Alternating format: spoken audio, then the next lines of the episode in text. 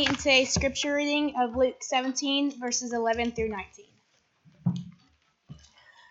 On the way to Jerusalem, he was passing along between Samaria and Galilee. As he entered a village, he was met by ten lepers, who stood at a distance, and lifted up their voices, saying, Jesus, Master, have mercy on us. When he saw that, he said to them, Go and show yourselves to the priests. And as they went, they were cleansed. Then one of them, when he saw that he was healed, turned back, praising God with a loud voice. And he fell on his face at Jesus' feet, giving him thanks. Now he was a Samaritan. Then Jesus answered, Were not ten cleansed? Where are the nine? Was no one found to return and give praise to God except this foreigner? And he said to him, Rise and go your way. Your faith has made you well. This is the word of the Lord. Thanks be to God. The Samaritan leper got it, and he was saved twice. The issue in this scene is not thanksgiving. The issue in this scene is not, are you thankful? I don't think it would be possible for anyone to be healed of leprosy in the first century and not be grateful. That would just be an impossibility. There were few diseases as devastating to a person's entire life, maybe no disease more devastating to a person's life, as leprosy in the first century. If an individual had white spots show up on his body, maybe his hand, he would go through a process with the priest at the temple. If the spots were determined to be leprosy, the man's life was immediately turned into a living nightmare.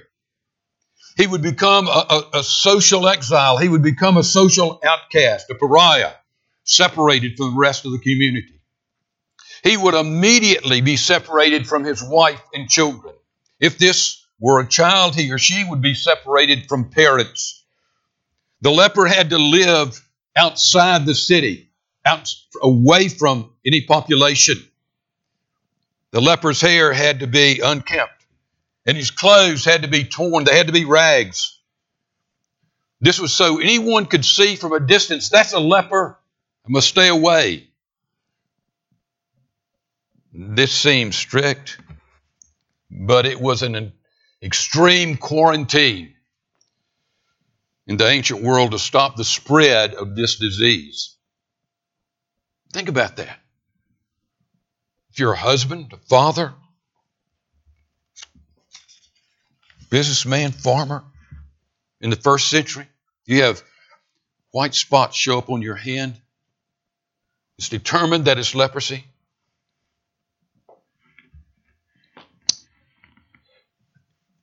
You would have to leave your wife. You would have to leave your children.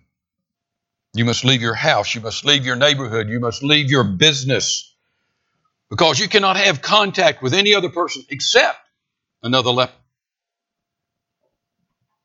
You must move into the country. Your hair is always disheveled. Your dress is rags.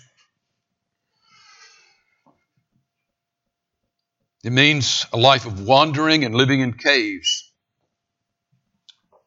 and begging. Begging every day just to have enough to eat. And then there's the awful psychological destruction that takes place. You watch as your extremities begin to rot your nose, your ears, your hands, your fingers, toes. Your face becomes hideous. Not only that, but for the rest of your life, if someone's approaching you, you'll cry out, unclean. You'll wave your hands, unclean, unclean, I'm unclean, I'm dirty. And that's what you say about yourself constantly. Imagine shouting that to the world that you're unclean for years. Your only company is that of other lepers. You must wear a cloth over your mouth, sort of a first century surgical mask, so that no contaminant will escape. You're numbered with the living dead. If it was If it was you that had leprosy in the first century, you would most certainly consider suicide. So when these men were healed from this hideous disease, rescued from that destitute life, do you think it's possible they weren't thankful? That would be quite impossible. They had to be thankful. If you use this text to say to your children, now always, what does this tell us? It tells us to be thankful. You've missed it completely. Do you think Luke included this story so that we would always be thankful? Luke was writing the gospel of Jesus Christ, the incarnate Son of God. And there's something much greater that happened here. So, if this episode is not about always remembering to say thank you, then what is the message? The Samaritan leper got it. What did he get? First, the Samaritan's focus transitioned in this scene from what Jesus did to who Jesus was. Look at verse 15. Then one of them, when he saw that he was healed, turned back, praising God, and with a loud, with a loud voice, and he fell on his face at Jesus' feet, giving him thanks. Now he was a Samaritan. When Jesus answered, then Jesus answered, We're not ten cleansed. Where are the nine? Was no one found to return and give praise to God except this foreigner? Now we come to the heart and soul of the story. These men, all these men, as we said, had to be grateful. Had to be. They probably offered, the nine probably offered some sort of thanksgiving at the temple. But look carefully at what happened and what Jesus said. The man returned praising God. And what did he do? What did he physically do? He fell on his face at Jesus' feet. There was more going on here than a patient thanking the doctor. He was praising God and he threw himself at Jesus' feet. He was praising Jesus.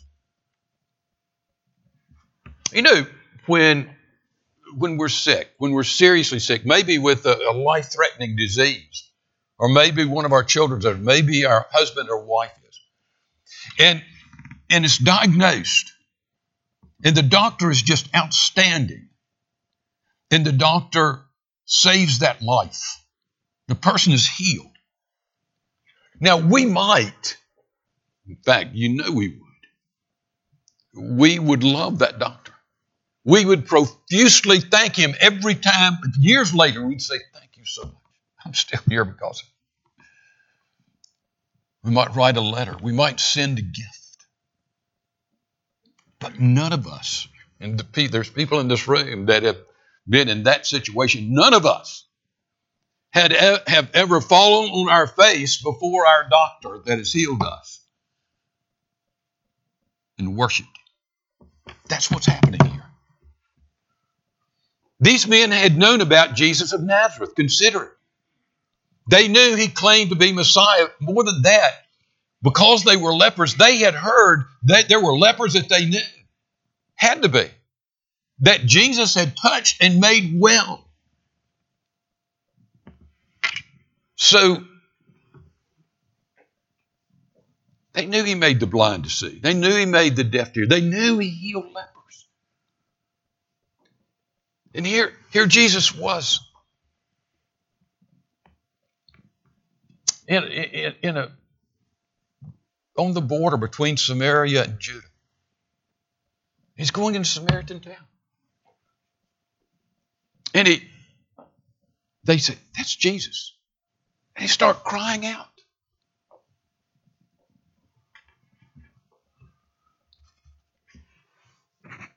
You have cried out too.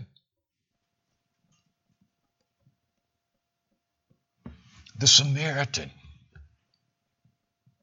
The Samaritan made the connection, though.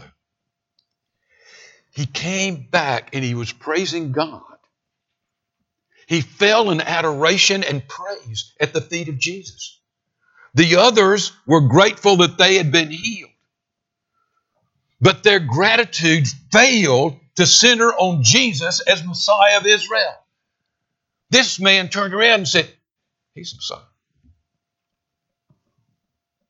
Look at the question Jesus asked in verse 18 Was no one found to return and give praise to God?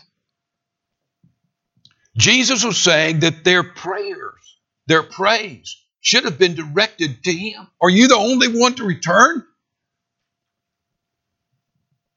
They had personally experienced the healing power of the Messiah.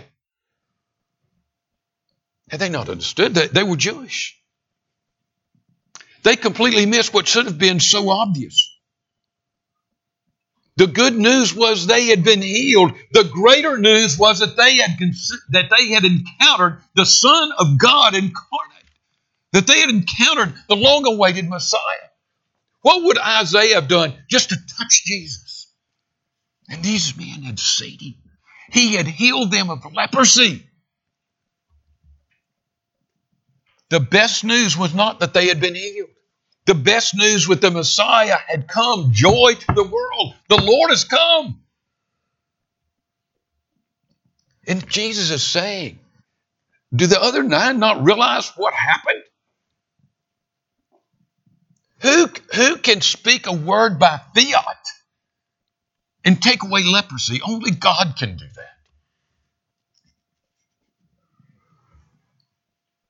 The issue was not that they felt no gratitude. The issue was that their gratitude had not turned into praise centered on the Messiah, on Jesus Christ.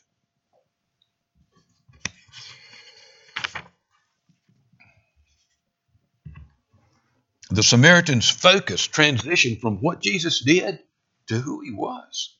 He got it. Secondly, I want you to see in this passage that we are inclined to cry out more in our physical need than we are to cry out in our spiritual need. Look at verse 19. And he said to him, Rise and go your way. Your faith has made you well. I do not like that transla- translation. I think they got it wrong. The Greek word here for made you well is different than the word used in verse 15. Go back and look at 15 for a moment. Then one of them, when he saw that he was healed, he looked at his hands and said, I'm, I'm healed. I don't have leprosy. That word heal there is a different word. It's used specifically used it's specifically used for healing from diseases. But the word that Jesus used there when when in, the, in verse 19, and he said to him, Rise and go your way. Your faith has made you well. That's not the same word. In fact, it's quite a different word. It's the Greek word sozo that's used prominently through the New Testament to talk about salvation, talk about being saved. Sometimes it is saved from plague, but it's also salvation from sin. When I, ha- I have written in my Bible, your faith has saved you. He wasn't talking about leprosy. Your faith has saved you. All the ten expressed some faith in Jesus when they cried out. Jesus said, Go to the priest, show yourself to the priest. That's where it all started. Remember the priest diagnosed? Go show yourself to the priest. And they started if, if they hadn't had faith, they wouldn't have gone to the priest. They would say, there's no use. You can't, you know. But they started toward the priest. They were healed. All ten. But this man received a greater healing. In addition to being healed from leprosy, Jesus said, Man, the just shall live by faith. Your faith has saved you. What does it say? Remember, remember early in his ministry, when he's in this house and everyone's packed into that house. Jesus is teaching, he's healing, and they, they bring that man on that mat, and he hadn't, he's paralyzed and he can't walk. And they tear off the, the, the thatched roof and they let the man down in front of Jesus. And everybody's craning, everybody's looking. And he says, You know, they're waiting. This man's going to walk away. And they expect Jesus to reach out and touch him. Say, Get up and walk. And what did Jesus tell him? Do you remember? What did Jesus tell him? Your sins are forgiven you. Now, if you'd been that paralyzed man lying there, you might have thought, I really don't care about my sins right now, Jesus. I just want to walk. You know, because we're concerned about such things. That's what was happening here.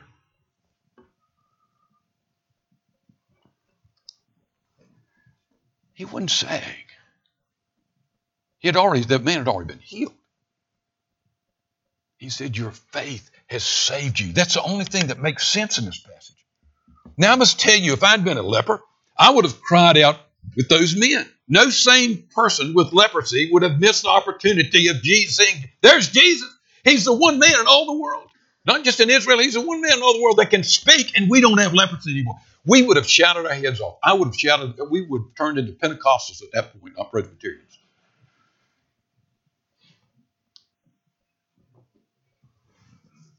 However, in reality, those other nine had a greater disease. In reality, they had a greater need. All ten of them did.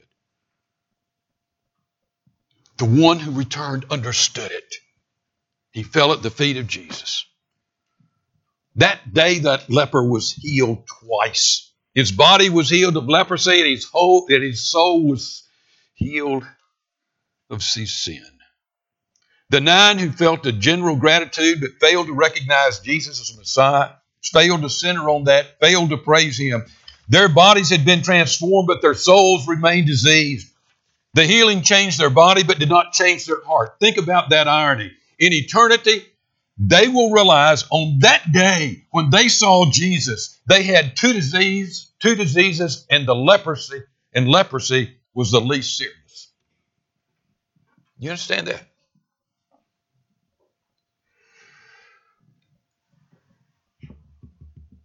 They could have knelt at the feet of Jesus, said, You're the Messiah of Israel.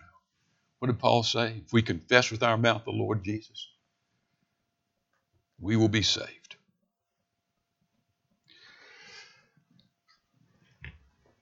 All of us have cried out to Jesus in desperation, all of us, about physical things around us. Maybe about debt, sickness, disease, cancer, wayward children, drugs in the family. When's the last time we cried out in desperation about our own souls and about where we are spiritually? And you say, well, oh, John, I'm a Christian. You see, it's not only if you're without Christ that you need to hear this this morning. I need to hear this. Because sometimes we as Christians are just spiritually destitute.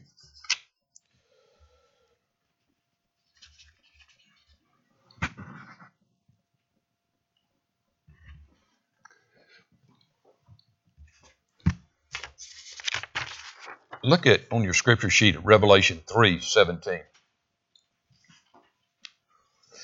For you say, I am rich I've prospered and I need nothing.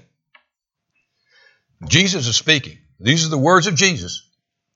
For you say, I'm rich, I've prospered, I need nothing, not realizing that you are wretched and pitiable and poor and blind and naked. Who did he say that to? To whom did he say that? He said it to the church of Laodicea. Read it this afternoon. He was speaking to a church, he was speaking to Christians when he said that.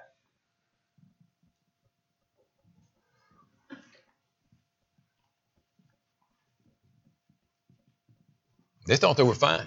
And they, you know, they probably looked fine. They had they had enough to eat, they had money, they had house, they had what, you know, whatever they needed. And they were quite content.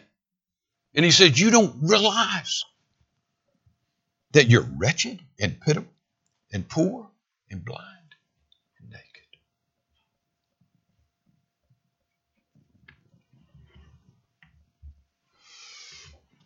We are inclined to cry out more in our physical need than we ought to cry out in our spiritual need. The Samaritan's focus transitioned from what Jesus did to who he was. We're inclined to cry out more in our physical need than we are to cry out in our spiritual need. Thirdly, finally, we are more inclined to believe that leprosy can be healed than unacceptable, outcast people can be saved. Let me say it one more time. We are more inclined to believe that leprosy can be healed, that physical thing can be healed, than unacceptable outcast people be saved. Look at verse 18. Was no one found to return and give praise to God except this foreigner? Jesus was not speaking to the man when he said that. His disciples were right there. Look at his disciples. Is it only those those nine were Jewish? Is it only the Samaritan that returned? Notice the disciples did not say anything. They didn't like this, I can tell you. These same disciples, just a few months earlier, had been on the Samaritan, had been inside of, of, of, of the area of Samaria. And they had gone into a village, and, and, and Jesus was with them, and the village says, We don't want you here, Samaritans. And do you know what those loving, kind, wonderful disciples with Jesus, you know what they said? They turned to Jesus and says, Hey, let's call down fire on them. Let's burn the whole place down. They said that because they were Samaritans. They hated them. They were half breeds. Remember when in, in Acts chapter 2, read it this afternoon. There's a the the it's the Jewish feast day of Pentecost. We identify Pentecost as when the Holy Spirit came. But it was a Jewish feast day. That's when he came. That's when he fell. And it was a huge feast. And people from all over the Mediterranean area were there. And it names them Cappadocia, Cyprus, names all these places. The city was packed. Thousands, tens of thousands of people that didn't live there, but from all over the world. If you read those listed names, Samaria is not listed. Samaria was not listed. They didn't want to list it.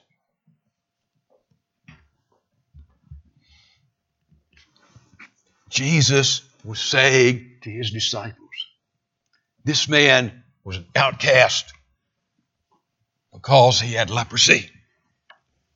This man was a social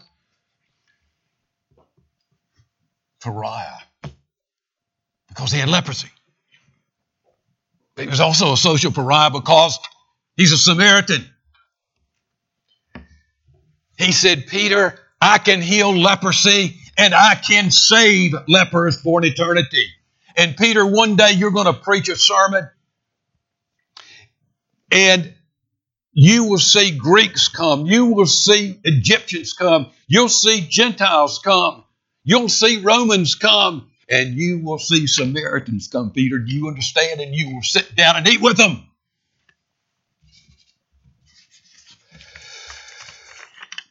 That day, Jesus did not see nine Jewish lepers and one Samaritan. He just saw ten lepers. And Jesus doesn't look out and see rich sinners and poor sinners, country club sinners and blue collar sinners, white sinners, black sinners, Republican sinners, Democratic sinners. You just see sinners.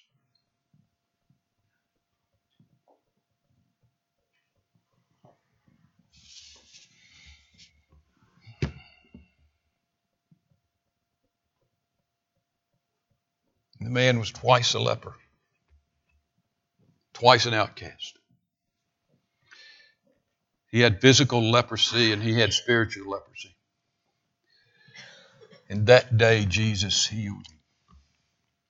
And he turns to his disciples at the end and said, Do you realize what I just did?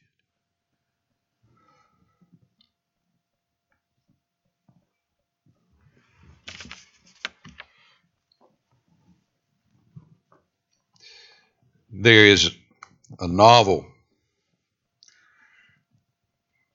that is close to the top of my all time favorites.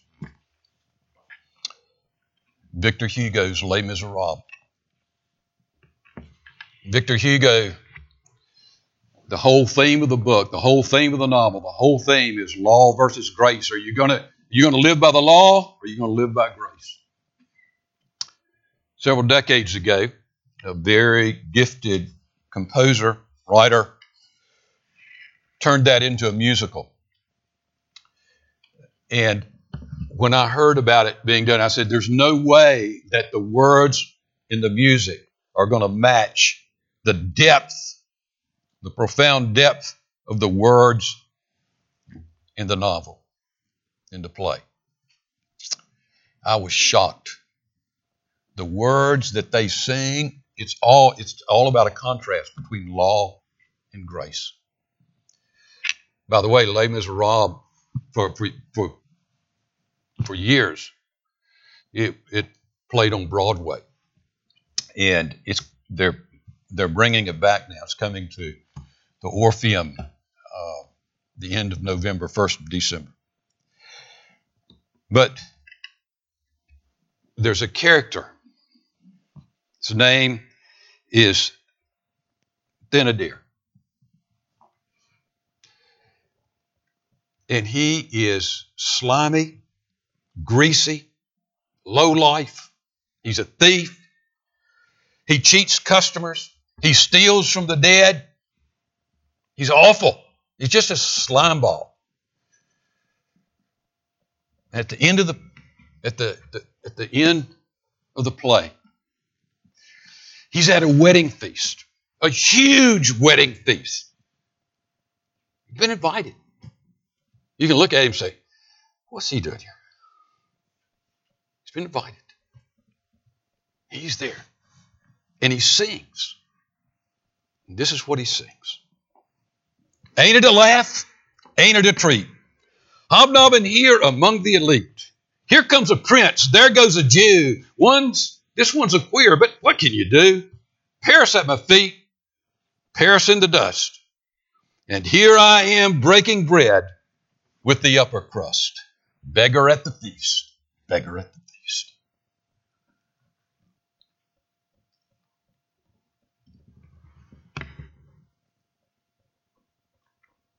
That's what all of us are.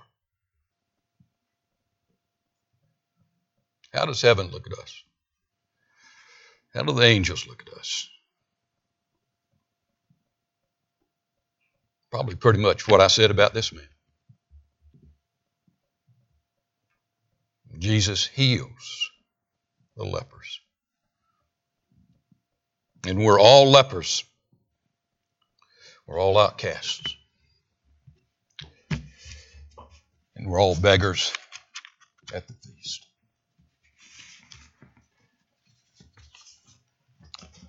Our